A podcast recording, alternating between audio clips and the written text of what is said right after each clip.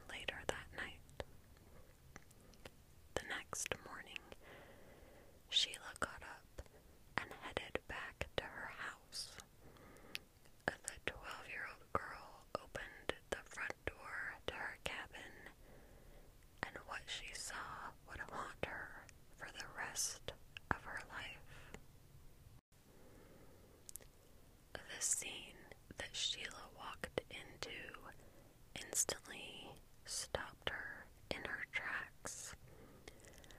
Bodies covered in blood were scattered in the living room.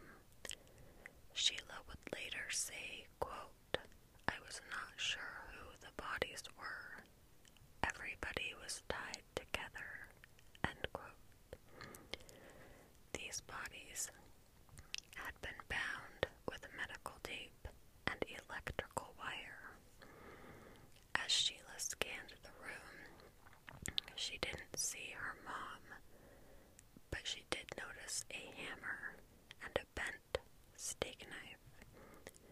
With adrenaline pumping through her body, she dropped her stuff and ran back to her friend's house, screaming at the top of her lungs. Sheila rushes into the Seabolt's home and she's screaming about dead bodies and frantically asking where her mother was. The Seabolts call the police, and then, for whatever reason, they decide to send their older son, Jamie, to the Sharps cabin. So Jamie Seabolt quietly walks around the cabin because he doesn't know if the killer is still in the home. But as he's investigating, he looks through a bedroom window and sees the three little boys unharmed sound asleep in their beds. Rick, Greg, and Justin are helped through the bedroom window and out of the cabin by Jamie Seabolt, who was just trying to get the boys out of the cabin as quickly as possible without letting them see the gruesome scene on the other side of their bedroom door. At this point, no one knows whose bodies are inside cabin 28. The had notified the owners of the resort where the cabins were located, and then they had been the ones to actually make the call to police. The local law officials rushed to the cabin as well as Sue Sharp's brother, who had also been notified. Inside cabin 28, police find the bodies of Sue and John Sharp and John's friend Dana. They had all been viciously murdered. All three had been stabbed, bludgeoned, and strangled. Investigators searched the home and began trying to tie pieces together of what had happened. They know this attack had been vicious and had left John, Dana, and Sue brutally murdered. The three little boys, however, had somehow slept through the entire attack. There were signs of a struggle. John had sustained multiple injuries. Autopsy results would reveal that the victims were stabbed and beaten with two different hammers. One hammer was recovered at the scene, but the other was missing. The degree of brutality of the case led investigators to believe that this attack had been personal.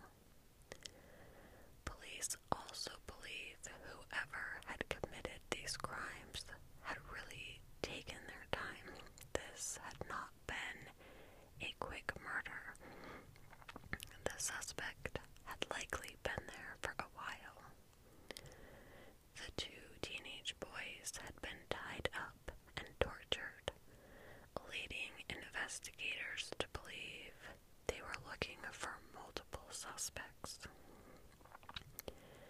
There were no signs of forced entry, and police were able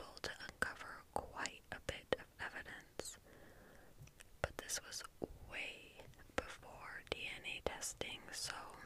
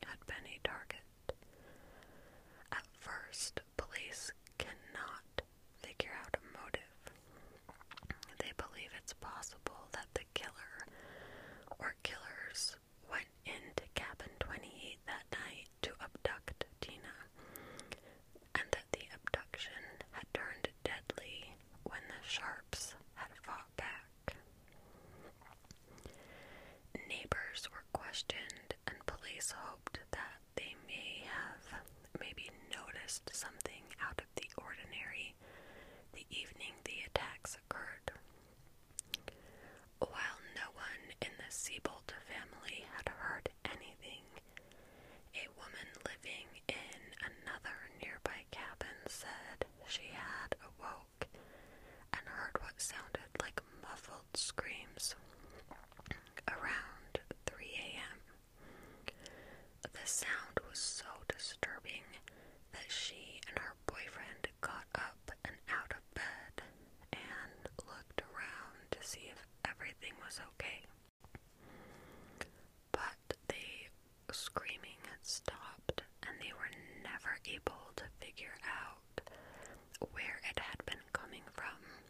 so they had just gone back to bed. The first person of interest was Sue's ex husband,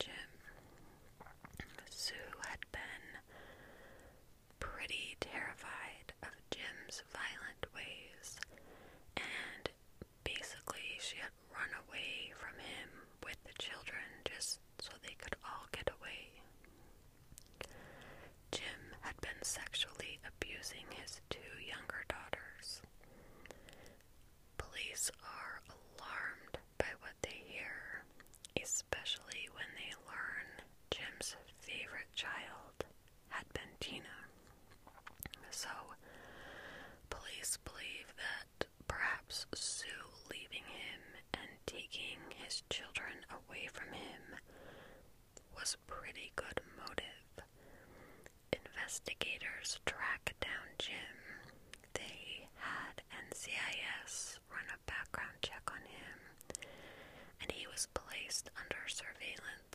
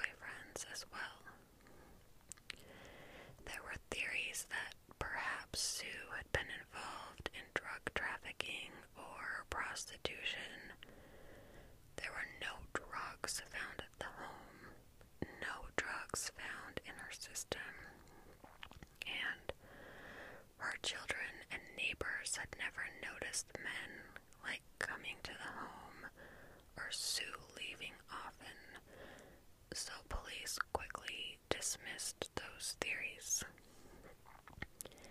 They do believe that Tina's abduction is the center of the case, but they just can't figure out who would want to take Tina.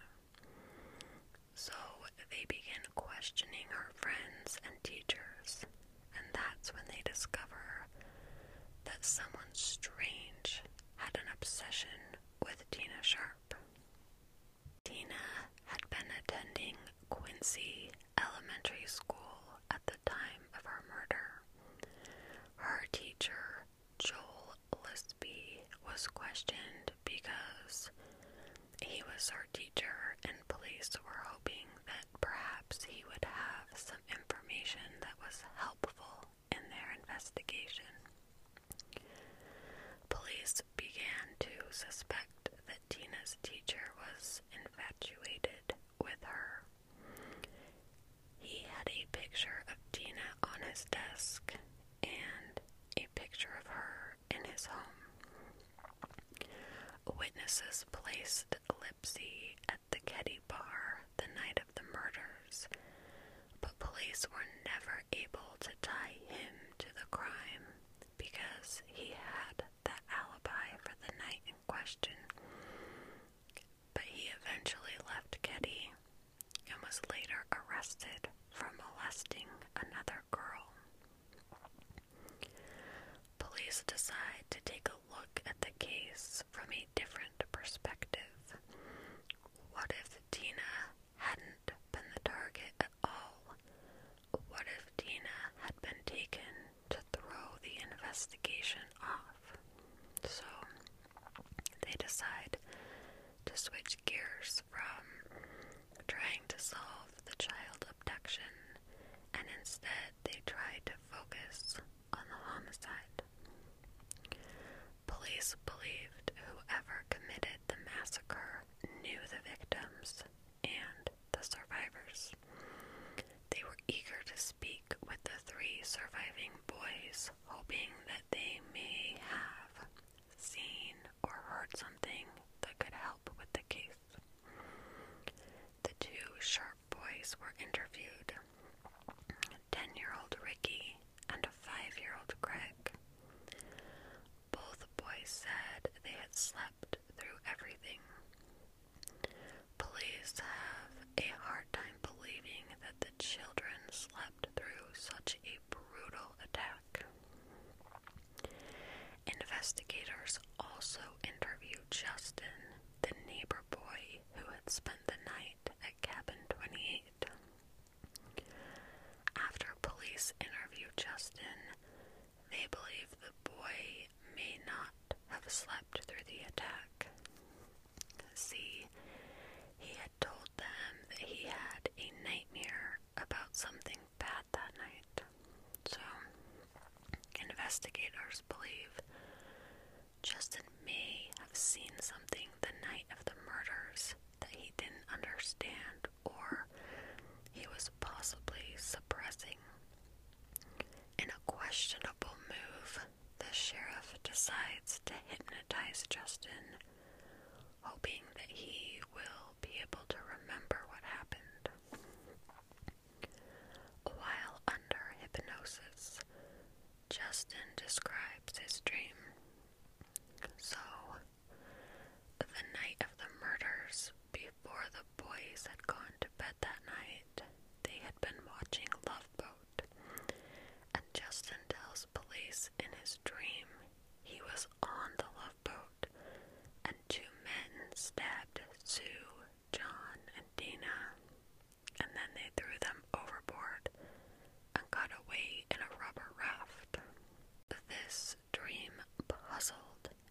investigators because parts of the dream were like mixed with the murders. He had said in his dream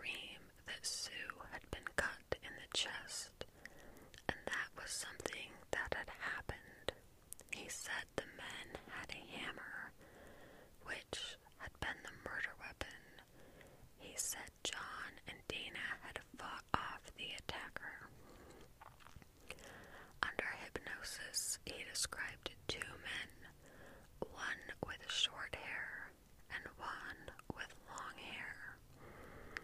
He was also able to describe the men pretty well, and a composite sketch was made of the suspects. And when investigators looked at the sketch, they realized the suspects bore a striking resemblance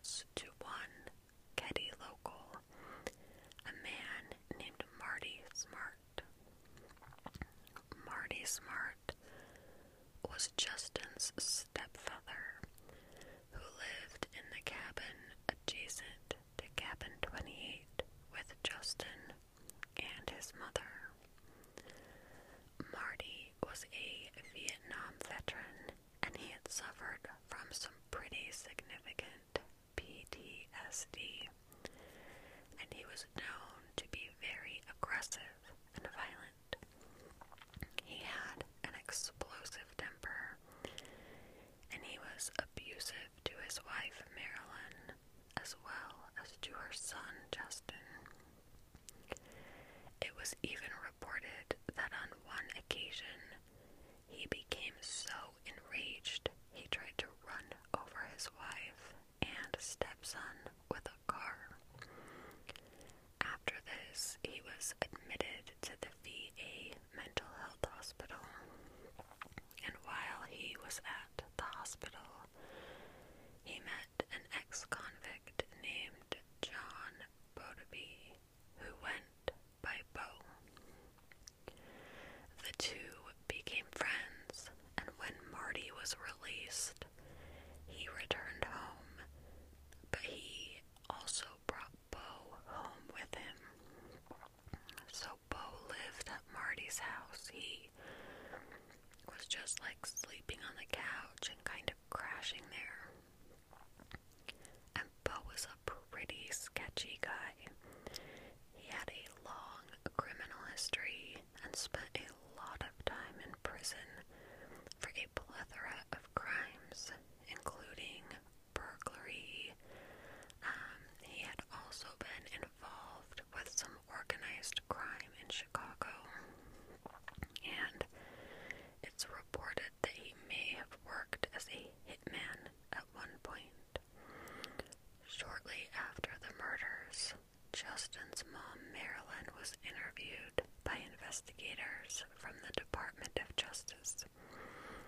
Marilyn tells investigators that on the night of the murders, Bo had asked Sue Sharp out, but Sue had turned him down. She also tells police she had gone to the bar with Marty and Bo that night, and after a few drinks, she overheard Bo saying, quote, I feel like killing someone, end quote. Police suspect these two men were involved in the murders. Marty lives next door to cabin 28, and his friend Bo had been crashing on the couch. Police know Bo. They know he has a nasty temper, and now they know that he was not happy that Sue Sharp had turned him down. So they began to come up with this theory that these men had been involved, and this theory actually makes a lot of sense police because it explained why the boys in the bedroom had been spared.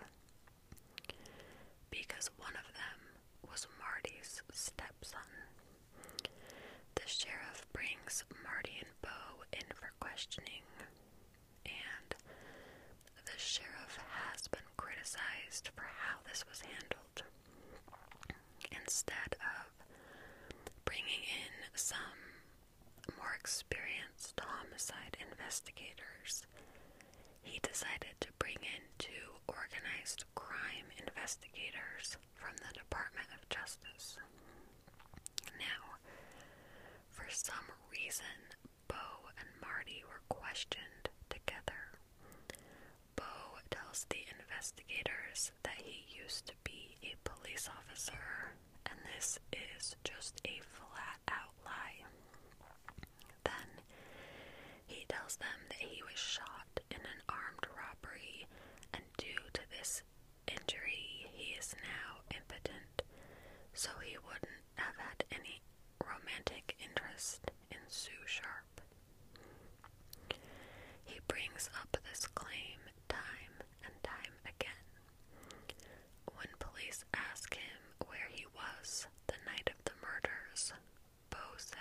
was with Marty at the bar. During the course of Marty's interview, he says something that strikes police as very bizarre. He basically alludes to the fact that it's possible that Justin could have seen him at the scene of the crime. Basically, he implies that Marty was at the scene. He then brings up to investigators that he heard rumors that a hammer had been used in the murders. now police know that two different hammers had been used during the crime, but only one of them had been recovered. Marty then tells police that he had noticed a hammer missing from his home. He describes in detail the hammer to police, and for whatever reason, police don't think this is very important, and they don't do anything to further investigate Missing hammer claims. Police let the two men go without really looking into their stories much, and the two leave town right away, and they were never re interviewed. There are a lot of theories as to why police didn't look into these men harder as suspects. A lot of rumors began to surface about some police corruption in this small town, and these rumors only intensified when it was realized that the sheriff had been very close friends with Marty. People in town began to suspect that the local police had pressured the boys into not giving evidence against Bo. Justin had been afraid of his stepfather, and it was believed that he had likely witnessed something the night of the murder, but that Marty had threatened the boy. And then Justin was like trying to be truthful with the police and kind of turned it into this dream he had. The way this investigation was handled did seem like a bit of a cover up. Keddie locals began trying to figure out why the police had stopped investigating the case and why Marty and Bo were allowed to leave without a second look at the men. Some people thought that maybe Bo was some type of police informant and he was helping um, get some big mobsters.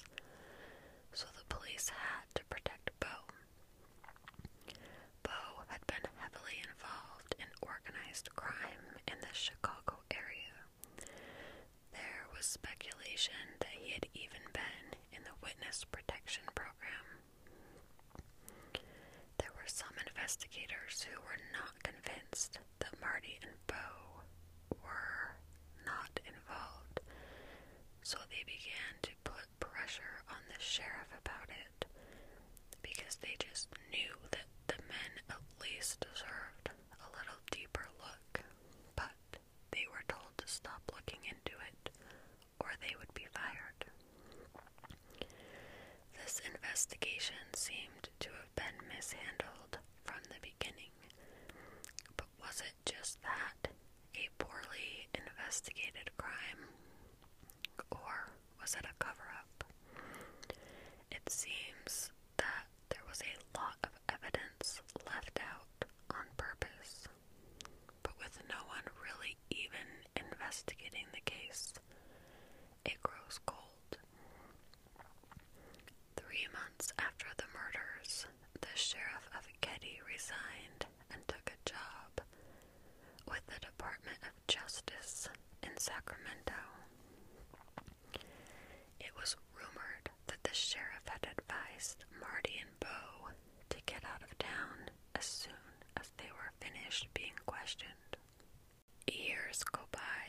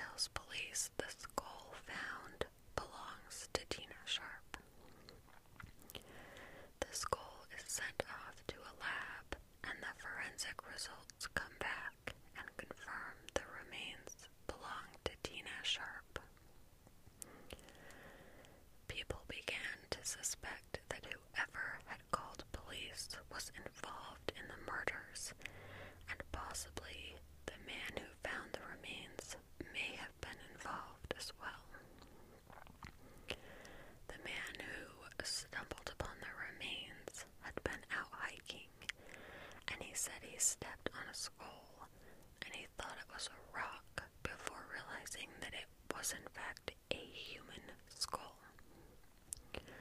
Police did think this was a pretty big coincidence that the remains hap- happened to be stumbled upon so close to the three year anniversary of the murders. Also, how would the anonymous caller have known the remains were Tina's? The anonymous call had been recorded, and police were thrilled to finally have a lead. However, the tape missing from police evidence, and so it wasn't able to be investigated. In 1988, Bo dies. Marty dies in 2000. When Sheila Sharp, the surviving daughter, hears that both Bo and Marty have died, she realizes the case will never be solved. These men will never be brought to justice, and she will never know why her mother and brother were murdered. In 2010, a new sheriff was assigned to Keddie, and he orders his detectives to take a fresh look at the Keddie murders. Investigators bring out all the evidence in the case that has been just kind of stored away and basically forgotten. They pore over every single piece of evidence and read through all the case files. They come across something very interesting. Marty had been going to the VA to see a therapist. So police contact the therapist and they are told that during one of Marty's sessions he had confessed to the murders. He had said, quote, I killed the woman and her girl, but I didn't have anything to do with the boys, end quote. So this proves to the new sheriff, at the very least, this case hadn't been investigated properly, or maybe the murder had been covered up by the sheriff at the time. Unfortunately, the DOJ dismissed this therapist's testimony as hearsay. To solve the case, they needed evidence, they needed some sort of scientific proof. Over the course of their investigation, one of the officers finds a cassette tape in the back corner of an evidence box. This was the tape, the missing Sharp's remains. The tape was sent to the FBI and voice comparison analysis was done.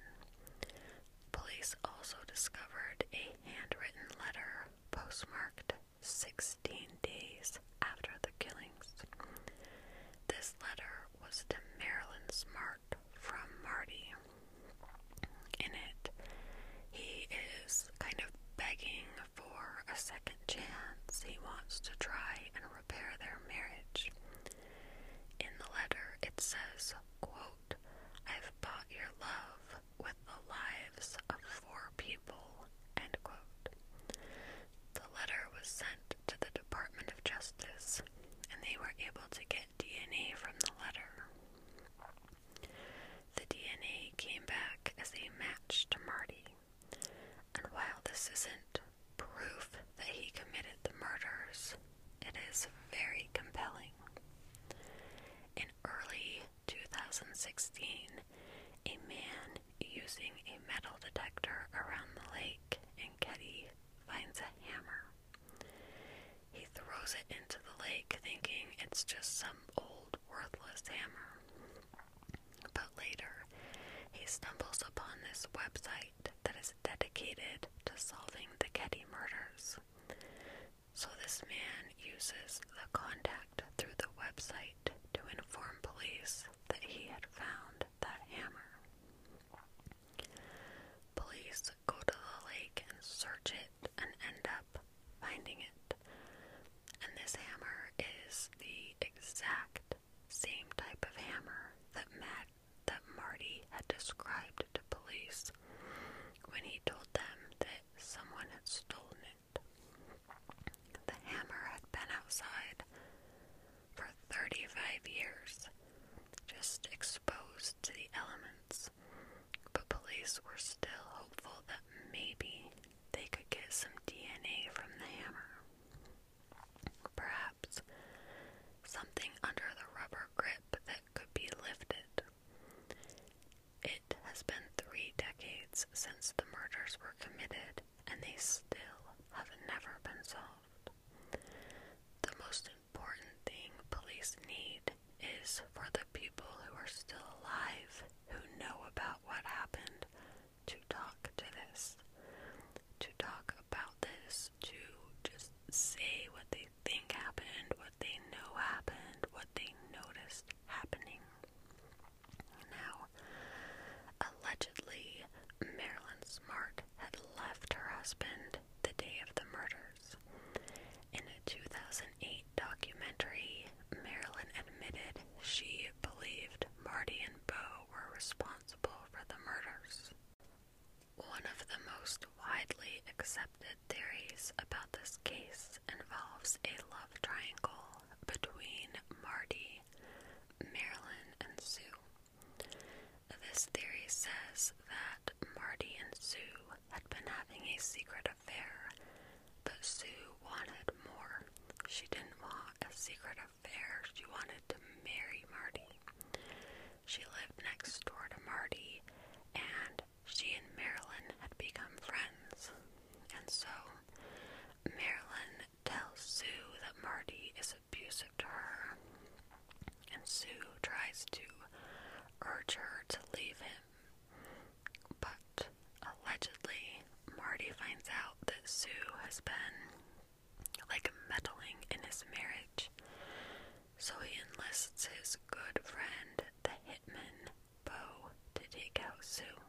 The teenage boys became involved killed as well, but of course, Marty wouldn't want to kill his stepson, so the younger boys were not killed. Another theory in this case is that Bo and Marty had been involved in a much larger drug smuggling ring, and several corrupt members of the Keddie Police Department had also been involved. Marty was a known drug dealer, and Bo had ties to Chicago organized crime, so this kind of fit.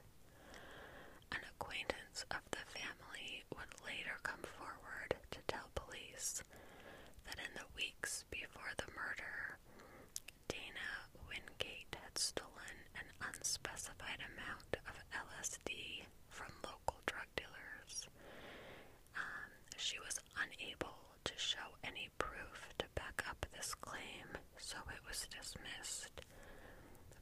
is possible those teenage boys had been involved in drugs and they had been the targets of the murder. To this day, this case remains unsolved.